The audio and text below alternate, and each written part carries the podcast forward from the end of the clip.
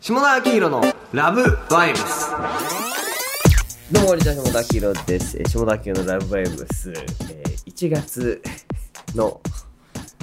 収録頻度を上げてお送りしておりますけども、小峰君どうですか、最近。最ええ近そうですね、もう雑誌に入って、はい。あのー全く雑誌を読んでも楽しめなくなったんですよ。そのポパイの特集とか見て ても、レイアウトとかすっごい気にはないっちゃって、はいはい。 それ映画の時も同じことですからね。しかも前回。本当に、だから雑誌と映画って大好きなものが、ちょっと今、今ちょっと窮屈で、はいはい。で、何を最近読んでるかというと、はいはいネットの記事ですよ。はいはネいはッいトの 記事、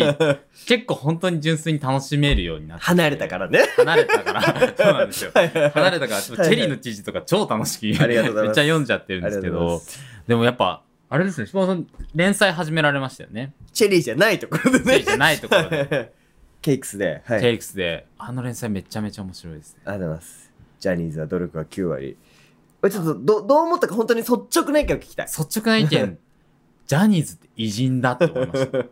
あなんか、あの、まず最初の、一番最初のところに、こう、ちょっとだけこう枠みたいなのがあっはいはいては、い偉人の言葉みたいになってるじゃあ。ないはいはいはいはい。 1972年から、みたいな。1980年から、みたいな。中居正広みたいな。そうそうそう。ああいうのっはいはてい結構ネットとかで、ツイッターとか見ると、ちょっと冗談みたいな文脈で使われると思うんですよ。はいなはいんはか、あの、なんかこいつ言ってるぞ、みはいたはいいなはい感じの文わ脈かるわで。かるわかるが、なんかそう全く感じないってのがすごいなと思って、で、偉人の言葉と同じぐらい強度のある言葉なんだったんですはいはいはよい。はい僕にとってあ、よは。かったよかった。すごいい。発見があるし、ままああ、、死ぬほど見つけてきてるから。10年分ですくよらいねのですよ雑ね誌の中から。こうあとで最後の出典すごいですよね。もうバーってスパーとか わそーうって。そうそう卒論かって思っちゃう。まあ 俺ちなみに卒論もジャニーズで書いてるかあらね。そうなんですね。じゃあ結構そこからリライトしてる部分ももうなしか した13ら年え ?10 年、2年くらいか。はいはいはいはい。卒論書いたのが12年前くらいだから。すごい。そうそう、卒論のは発展前ってあれだけど、この企画じゃ多分ね、10年くらい前の、あー。ににどっパンチラの次の本にしようと思って考え始めてるから。へえ。もうめちゃめちゃしっかりしてますよね、エピソード含そうめ。これ、そう中居くんの話がもうすっごい面白かったんですよね。ま、まずまうんあ、あの、お母さんのもめちゃめちはいゃ、純一さんのも面白かったんですけど、中居くんってどれだけこう、なんかチームに必要な人材なんだみたいなのをすごく思って、なんかこうな、あの、テキストというか、島尾さんの記事読むまで、中居くんが歌が下手ってことを忘れてたんですよはいはいはいはい。他にもできることが演技もうまいし、司会もすごく上手だから、あまりにも突出しすぎてはいはいはて、いなんか、できないことがある人じゃなくて、もう何でもできる人みたいな。はいはいはあいはい確かに、みたいな。うん歌下手だったわと 思って。でも、そあれ、それもなんか味になってるというはいか、はいはいなんか可愛げみたいにう変んうんわっているのが、あ、なんかこうの、伸ばすところを伸ばせば、なんか弱点って可愛げに見えるんだはっいてはいいうはいはいことも、すごい発見でしたね。はいはいはい。で、なんか、すごくタブーを破ってきたじゃないですけど、うんその業界の常識みたいのを破って、実力で破ってきた人なんだなっていうのをすごく感じて、なんかこう、まあ一つは女の子の話するとかもそうですけど、はいはいはいはいえ新聞だろうね、あえて言う。はい。すごいなと思って、今日ネットニュースでなんかあの、うん俺とデートするやつは金目当てみたいなこと言ってたらしくて、 それがなんか記事になってましたけど、そういうことを言っても品種を買わないポはいジシはいョはいンはいにしてはるっい。ていうのは本当にすごいな作り上げたっていうのがね。作り上げたっていうのはでテレビタレントがあのーこう司会とか進行とかをするのを予見してたっていうのもあアイドルがねすごい話ですよねはいはいはいはいはああいう人のチョイスみたいなのはどうやって決めてるんです人人です人です人はね、いやでもなんか最初好きな人から集めてって、はいはいはい今多分ねストックが結構あるのであーストックというなかそるほどのでもなんかそんなにいろんな、まあ、有名な人でありながら、まあ、あとそのやってることかぶってもやってることとかかぶってる人はいないんだけど、はいはいはいまあ、その戦略とか考え方がかぶってても面白くないから、はいまあ違う感じの人うをん選んでってますけど、あとその俺が浸水してないとどっかでバレるから。うんうんうんその多分さその名言がさ偉人の強度とともに響いたのってさ俺が多分本当に響いて引用してるからだとそう思んいうことですよねまあ多分この「ラブライブ!」をずっと聞いてくれてる方は分かると思いますけどその久保塚洋介の言葉とかにもあのうんうんうんマジで響いてるから別にバカにしてないからそうですよね っていうとちこょろっとああまりにもも響きすぎて同化したいがあまりに口調が似ちゃったりとかそうそうそうそうそういうことはあるけどそうそうそうですだねから基本的に浸水してないとできないのでそあのあそういうのはね。でも、そう浸水してる人の言葉を扱う時って、うんうんあまり忘れちゃったりしがちだなと思って、はいはいはいその人になんかこうおすすめのものを勧める時とか、はいはいあおすすめをこう熱を持ってこう伝える時って結構なんかこう熱くなっちゃって、はいはいもうど何が響くかとか取捨選択ができなくなるっていうのは結構僕自分の特徴であるんですけどそこはどう解説してるんだろうっていうのそれでも、それ、うまくいってんならよかった。俺もそれがさ、心配だからさ。あそうなんですねうんでも、その、なんだろう。一応、ジャニオーターじゃない人にも通じるようにっていうのは、その、そうですよね。俺そうの中のジャニオーターじゃない下田くんはいが はい精読して、あそあのやっぱそういう人格というかそう違う視点でそのっていう遂行みた いな。水野系の弟子である下田として、はいはいはい、なるほ どビ。ジネス書的な要素とか、何ですよね。うん、情報だけじゃなくて情報がエンタメ化してるかっていうのは、まあ一応。そう。ビジネス書としてっていうか、すっごい優秀だって思ったんですよ。優秀というか、うん素晴らしいなと思って、なんか、あの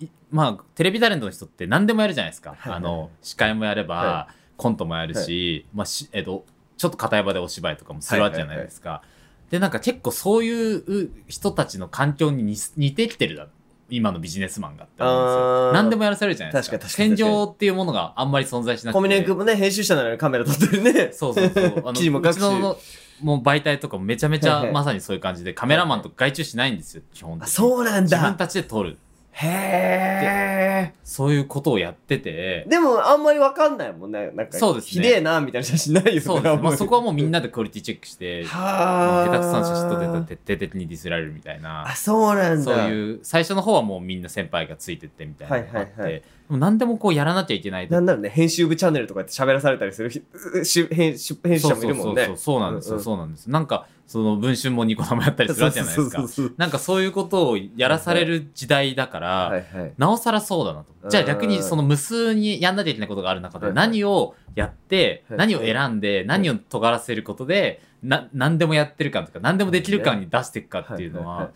超重要な課題だと思うんですけなるど、それを言い当てた本は多分ないそうそうありがとうございしま、すで、それをみんながパブリックイメージ、みんなが持ってる人で言うから、全部納得できるというか腹落ちがするんですよね。なんかね、10年前だったら、タレントの世界の話でしょで、そうそうそう。応用できなかったと思うんだけど、私、小峰君の言う通りのと部分もあるそうですし、ね、うんなんとなく近づいてきてるというか、そうなんですよね。しね、そのタレントさんだからじゃない部分が結構あるんじゃないかっていうのは。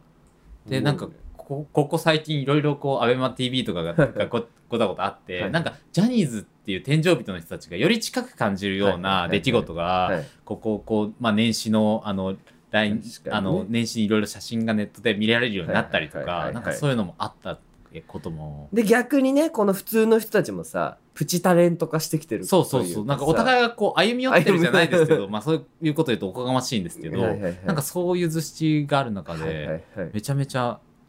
むしろなんかこのタイミングベストなんじゃないかって思いましたがね、とうございます。雑誌で、でも、あえて雑誌で読まないのもいいのかなと思いましたけどね、まあなんかね、ネットでとりあえずね、みんなが見ていただけるのはね、嬉しいですけどね。どうですか反響とかって。なんかまあ、リツイートとかさしていただいてる感じで、そうそうそう。なんかこんな人に届いたんだみたいなのありました。なんかね、なんか区議会議員だか市議会議員だか、はいみたいな人が、その何、ビジネス書的な要素を抜いて引用してたりするのは、